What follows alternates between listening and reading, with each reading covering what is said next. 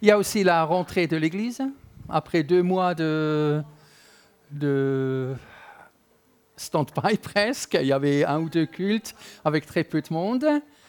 On a pensé que c'est aujourd'hui, mais euh, je pense que la vraie rentrée, c'est dans deux semaines. Mais euh, ce n'est pas grave. Hein? Alors, la rentrée de l'Église. Ainsi, nous qui sommes plusieurs, nous formons un seul corps en Christ. Et nous sommes tous membres les uns des autres. Hein?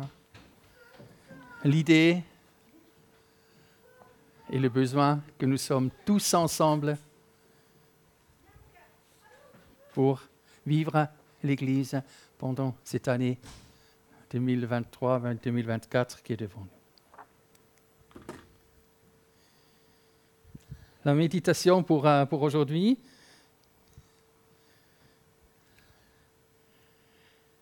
C'est sur Jésus ado. Pour ça, les ados euh, sont encore avec nous. On va parler de, de Jésus comme ado. Je ne sais pas, hein, on connaît Jésus bébé. C'est euh, Noël, bien sûr. Dans la paille fraîche, un enfant si beau. Mais après, si on veut faire un, une biographie de Jésus, qu'est-ce qu'on sait de plus de lui? Après, pendant douze ans, on ne sait rien. Et on le rencontre à, quand il a douze ans. On va à nouveau savoir un petit peu quelque chose sur sa vie. Luc chapitre deux, les parents de Jésus se rendaient chaque année à Jérusalem pour la fête de la Pâque. Quand Jésus eut douze ans, ils y montèrent selon la coutume de la fête. Un ado. Pas évident hein, d'être un ado. Plus tout à fait un enfant et pas encore tout à fait un jeune adulte.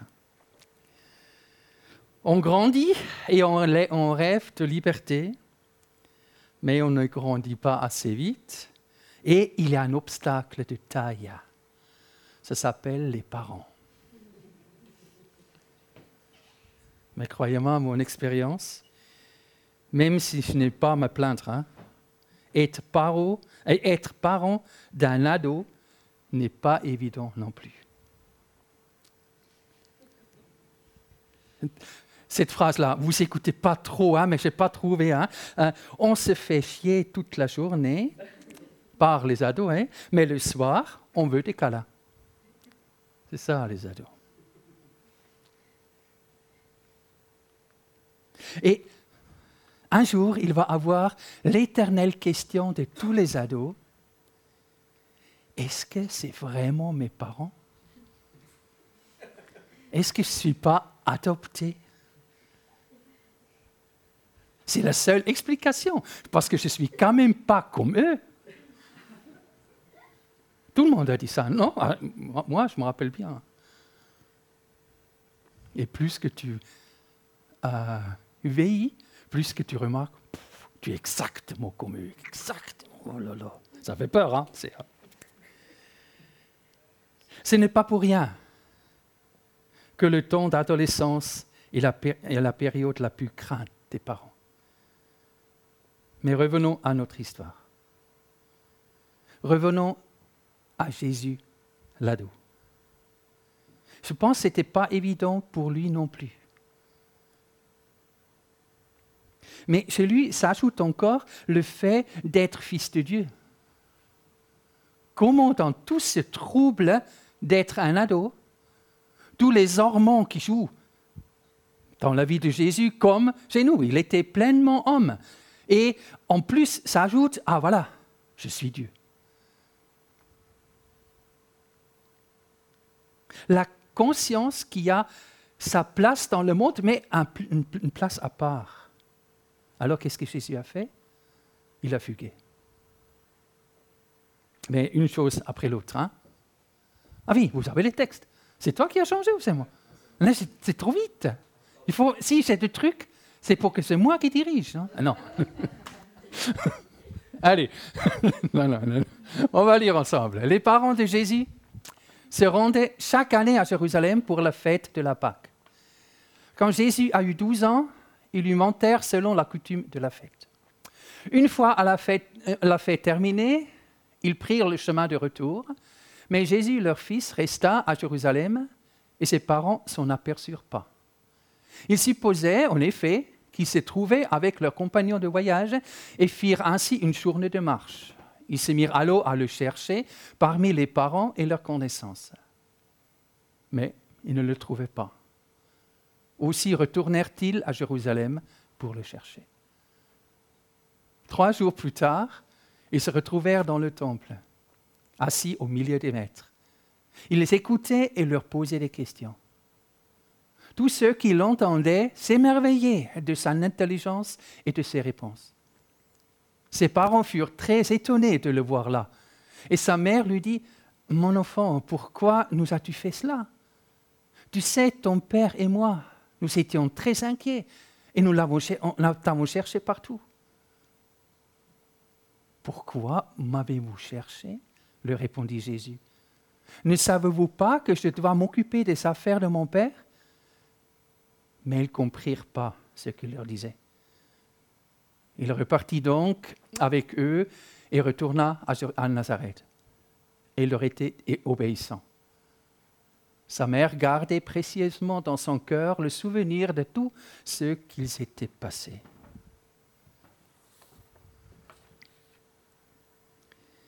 Jésus, le fugueur. Le cauchemar de tous les parents. Semaine de la mission, semaine de la mission France pour Christ. C'était la mission où j'étais embauché avant. C'est une sorte de semaine de vacances où les parents sont logés quelque part et les enfants sont logés ailleurs. Et alors nos enfants étaient logés, c'était dans une église à dix kilomètres de là. Et on se trouvait toujours pour midi pour manger. Et voilà. On était là, en train de manger, mais on n'a pas vu Cyril. Cyril, c'est notre troisième. Et, mais après, c'était un peu comme... Euh, on a pensé, ah, il est certainement avec les autres, hein, il mange avec euh, une table avec les copains et tout ça. On n'a pas euh, réfléchi plus. Finalement, après le repas, on a vu tous les gamins, mais Cyril, on ne l'a pas vu. On a demandé tout le monde. Personne ne l'a vu, Cyril, personne. Vous imaginez, vous pouvez vous imaginer comment on a paniqué, hein? euh, Christina, hein? C'est, hein? Comment elle a, elle, elle a paniqué. Et oui, mais, mais il est où? Il devrait être avec vous. Et alors les, les responsables, ils ont dit, oh, il est quelque part. Mais ce quelque part était nulle part, hein? C'est, hein? Et il n'était pas là. Et voilà, finalement, ils l'ont oublié. Je pense qu'il dormait. Je ne sais pas pourquoi, il dormait dans son lit et ils sont partis. Ils ont, ils ont pensé qu'il était avec eux, mais non, ils l'ont oublié. Et finalement, on a pu récupérer et tout, hein, mais euh, vous voyez l'angoisse. Un beau jour, il y a quelques années, on, nous on habite tout de suite là, là-haut un peu, il y avait la, la fille de, de, de nos voisins qui... qui est rentrée, mais qu'elle a oublié les clés. Alors, elle était devant la porte, elle ne savait pas, elle savait pas rentrer et rien. Et Christina, gentille comme elle est, elle a dit, elle peut rentrer chez nous, euh, en attendant. Euh... Et voilà, elle, elle a joué. Elle était ado aussi, à peu près, hein, douze treize ans, peut-être comme ça. Encore plus petit, hein, voilà. Et alors, elle a joué, tout ça. Et le temps passe, et passe, et... Et tout à coup, on entend du bruit dehors. Et il y avait les polices partout. Et alors, les, les parents, ils n'ont pas trouvé la fille. Et euh, ils ont appelé la gendarmerie, qui sont venus. Ils ont commencé les recherches et tout ça. Mais elle était chez nous. Vous voyez l'angoisse qui est là. L'angoisse quand un enfant part comme ça. Malgré sa divinité, je crois que Jésus ne se rendait pas compte de l'état d'âme des parents. Trois jours, hein? Un jour, Nicolas n'est pas rentré à l'heure de l'école. Il avait peut-être une heure de retard. Vous auriez dû voir l'état d'âme de Christina. Oh, de... Elle voulait appeler tout le monde, hein, la gendarmerie et tout, et tout, et tout, et tout. Mais trois jours. Trois jours, Marie et Joseph ont dû chercher. Trois jours. Heureusement, Jésus n'était pas mon fils. Le savon qu'il aurait subi. Hein. Privé de la suite pour vingt ans, je crois. Hein. Jésus le fugueur m'apprend que parfois il faut attendre le bon moment. Je pense que c'est une très grande leçon de la Bible. Dieu n'est pas pressé. Mais combien même les hommes, même Jésus, n'a pas fait exception. Combien de fois ils étaient beaucoup trop pressés. Un Abraham ne pourrait pas attendre. Hein? Dieu lui a dit il va avoir son, euh, ce fils. Non, non, il doit magouiller avec la servante et, et avec tous les problèmes qu'on a jusqu'à aujourd'hui. Un Moïse, hein? Vous ne pouvez pas attendre. Alors, qu'est-ce qu'il a sorti? Il a sorti son... Je ne sais pas comment il a tué l'Égyptien. Ah non, il tue l'Égyptien. Ce n'était pas le temps de Dieu. Il a dû attendre quarante ans avant qu'il a vraiment pu commencer son ministère. Mais c'était pas... Vous ne pouvez pas attendre. Un Saül. La guerre, la bataille devrait commencer. Samuel devrait arriver. Mais il ne vient pas. Alors, qu'est-ce qu'il fait? C'est lui-même qui fait le... Il faut faire un holocauste, hein, à demander Dieu, euh, est-ce qu'il est euh, favorable euh, à ce bat, euh, pour, la, pour gagner la bataille et tout ça. Mais il ne voulait pas attendre. Alors il a fait lui-même cet holocauste. Ce n'était pas lui. Alors Dieu l'a rejeté, finalement. Et il y a certainement des autres aussi qui n'ont pas dû, pu apprendre, attendre l'heure. Bien entendu, la place de Jésus était dans sa maison, bien entendu. Bien entendu, Jésus était venu pour s'occuper de, des affaires de son Père, bien entendu. Mais ce n'était pas la priorité pour le moment. Ce n'était pas à douze ans qu'il a dû faire ça. Hein. Et ça, parfois, quand on est ado, voilà, c'est, il faut attendre jusqu'à l'heure est là. Il a encore dû attendre au moins dix-huit ans. Chez sa papa et sa maman, apprendre le métier, euh, euh, le métier du, charpent, euh, du charpentier qui n'avait rien à voir avec pourquoi il est venu. Mais voilà, c'était cent ans avant qu'il a pu s'occuper des affaires du Père Céleste. C'est important, hein? C'est important de trouver simplement sa place dans la vie. Sa place dans la vie. Là où je suis, là, voilà, je veux servir le Seigneur. Peut-être que je ne peux pas encore faire tout ce que je veux, mais trouver sa place pour dire, ah voilà, à ce moment-là, je suis bien. Là, c'est le moment où je peux m'investir pour le Seigneur. Peut-être il a encore des grandes choses pour moi, oui, mais parfois, hein, il faut aussi attendre, apprendre à attendre. Comme Jésus a dit, hein? L'apprendre. Hein. Jésus, le surdoué. Avec Jésus, c'est toujours un peu difficile à savoir quand c'est humain et quand c'est divin. Hein, parce que si tu es un être ou tu es moitié Dieu, moitié euh, euh, homme, si je peux dire ça comme ça, hein, c'est quand il est Dieu et quand non. Hein, Christina, je parle beaucoup de Christina aujourd'hui, pardon. Hein. Quand elle était petite, elle a fréquenté le catéchisme protestant. Et là, je pense que c'était là, hein, elle a appris des, des histoires où Jésus, quand il était enfant, hein, il a, c'était pas là ? C'était à l'école. Oui, c'était à l'école. Euh, il y avait des cours de religion. Hein, euh, avec la boue, hein, il, quand il jouait avec la boue, il formait par exemple des petits oiseaux et il a insufflé des, euh, la vie à ces oiseaux. Et les oiseaux sont, sont envolés et tout ça. C'est les petits miracles que Jésus a fait quand il était enfant. Alors, mais Nous, on pense, mais ce n'est pas possible. Hein? Mais la question, mais quand il est devenu Dieu et quand il était homme? Quand il a pu faire des miracles et nous? Quand il avait huit ans.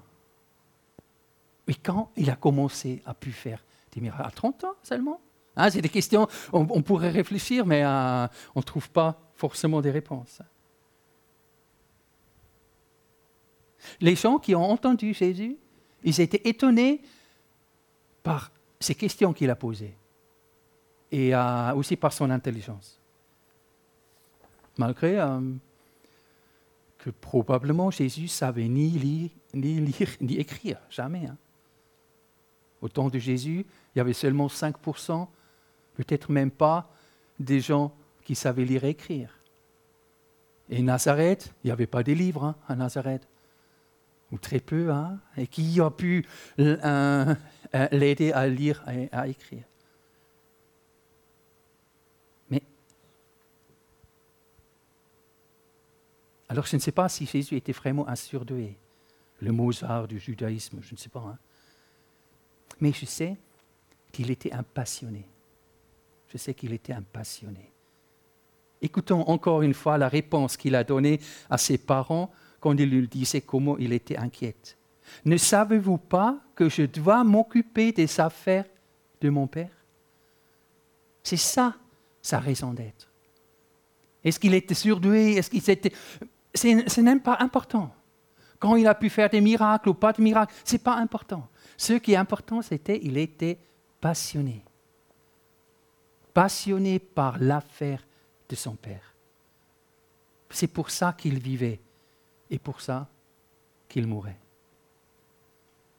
Avec euh, Christina, euh, la semaine dernière, on a regardé euh, les Jeux Olympiques, euh, les champions du monde de l'athlétisme. Et elle, elle est un fan absolu de, absolu de euh, ah, Tu plantis, ça vous dit quelque chose? euh, Tu plantis, Mondo, Tu plantis, c'est lui qui fait du... un saut à la perche. Un beau mec et tout ça, voilà. Je comprends hein, qu'elle est à euh, euh, la fin de... Euh.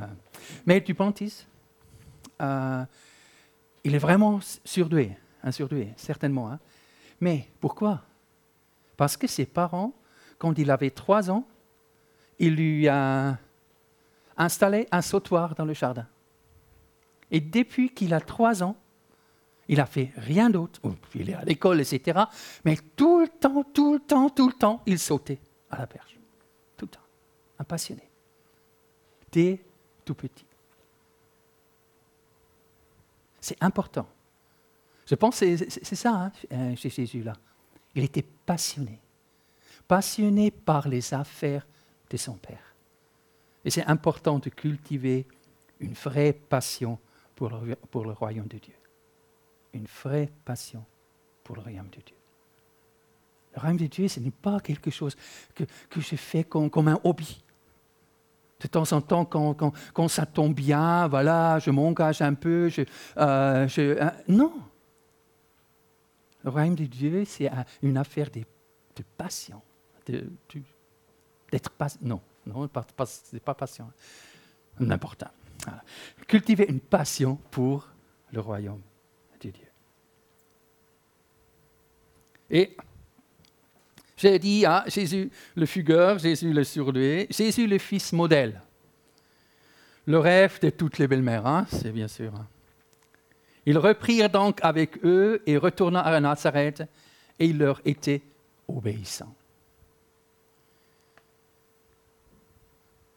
Dans un autre endroit de la Bible, nous pouvons lire la phrase suivante. « Bien qu'étant fils de Dieu, il a appris l'obéissance par tous ceux qu'il a souffert. » Et on pense souvent, quand on, on entend ça, on pense souvent à, au jardin de, de Gethsémané. Il a souffert parce qu'il ne voulait pas mourir, alors il a, il a appris la patience par la souffrance, euh, pas, l'obéissance par la souffrance. Il a dit, oui, je veux quand même, même si je ne veux pas, je vais quand même faire ta volonté. Mais sa souffrance visible a commencé bien avant. à Jérusalem, dans le temple, quand il avait douze ans, quand il savait où devrait être sa place. Mais ce n'était pas encore le temps. C'est aussi ça, hein, la souffrance de la vie parfois. On veut déjà être quelque part. Je, je regarde un petit peu euh, euh, Jérôme, parce que je connais son projet, que je vais pas, on va certainement parler une fois à, à, à l'église de son projet. Il veut déjà avancer dans son projet, et, mais dans toutes ses souffrances, parce qu'il veut avancer, il va apprendre. Ah voilà, il y a des, peut-être des étapes à passer. Hein, c'est peut-être euh, avec euh, toutes nos questions de, de salle de l'église, hein, toutes ces souffrances, il faut apprendre aussi, hein, la patience, l'obéissance là-dedans. Et alors, Jésus est confronté à un mot qui n'est pas du tout populaire aujourd'hui. Vous l'avez vu, hein? Là. L'obéissance. Ce n'est pas du tout populaire. Hein? Dans l'éducation de nos enfants, nos propres enfants, on a laissé beaucoup de liberté à nos enfants. Est-ce que c'est bon? Est-ce qu'on a fait le bon choix? Est-ce qu'on a, on a laissé trop de, de liberté? Je ne sais pas. Aujourd'hui, ce sont des beaux gamins, hein, je dirais. Mais je, je, je dis ça euh, parce que je n'ai aucun mérite. Hein. Mais j'ai dit, on a laissé beaucoup, beaucoup de liberté à nos, euh, à nos ados. Mais j'attendais, dans toute cette liberté, qu'ils écoutent ce que je dis. Et honnêtement, aujourd'hui, euh, ça me donne des frissons, hein. Des frissons que Christina, elle, elle garde des, euh, des gamins, des frissons que euh, des enfants n'écoutent rien. Les parents peuvent dire quelque chose, quand ils cherchent les gamins, ils peuvent dire trois, quatre fois.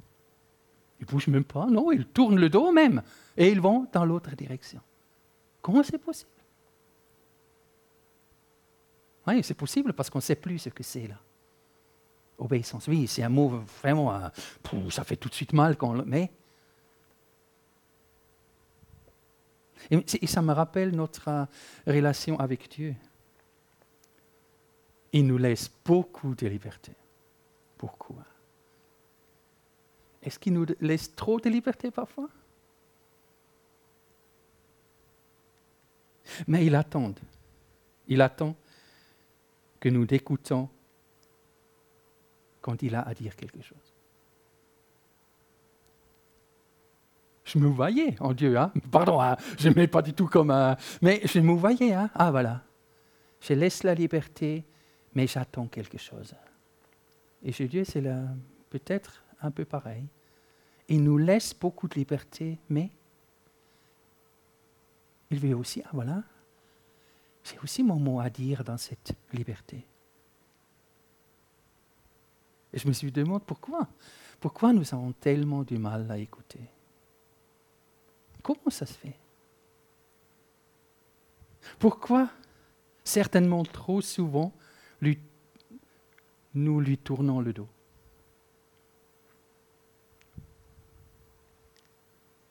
Comment ça se fait que nous arrivons si facilement à l'ignorer, tout simplement? Il nous dit des choses clairement dans la parole. Et nous, nous on fait comme si on n'a rien entendu. On, on suit notre cours de la vie comme rien n'était. Comme il ne disait, il, il disait pas.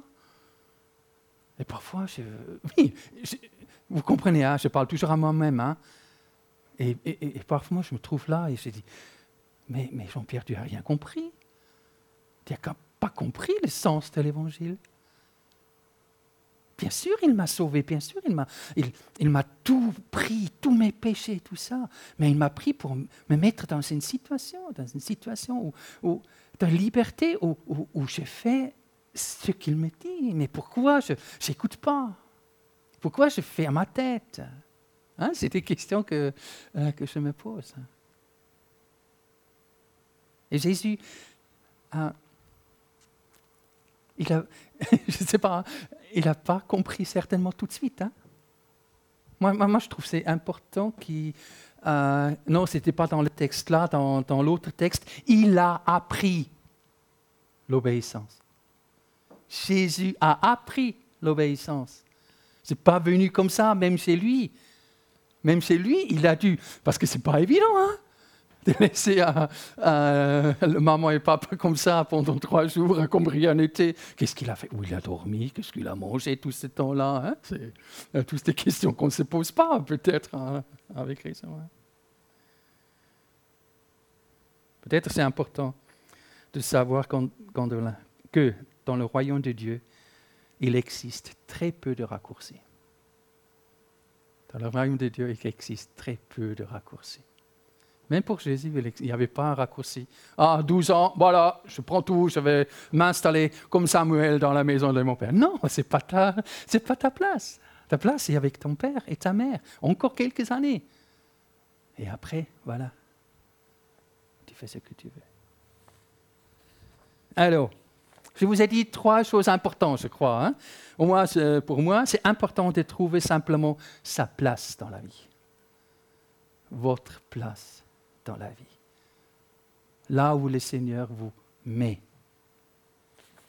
Après, j'ai dit, c'est important de cultiver une vraie passion pour le royaume de Dieu.